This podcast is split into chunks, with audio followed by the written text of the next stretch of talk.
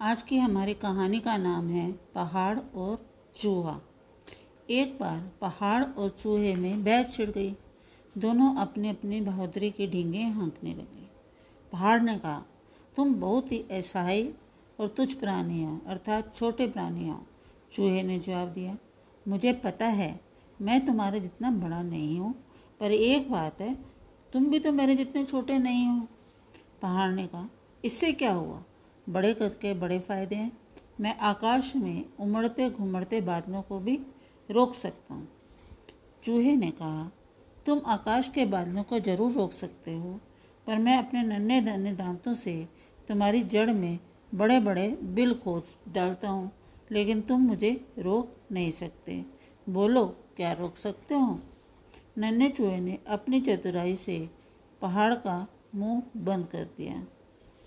इस कहानी से हमें क्या शिक्षा मिलती है? छोटा हो या बड़ा अपनी अपनी जगह सब महत्वपूर्ण होते हैं। अगर आपको ये कहानी पसंद आए तो प्लीज़ इसे फॉलो ज़रूर करें। धन्यवाद।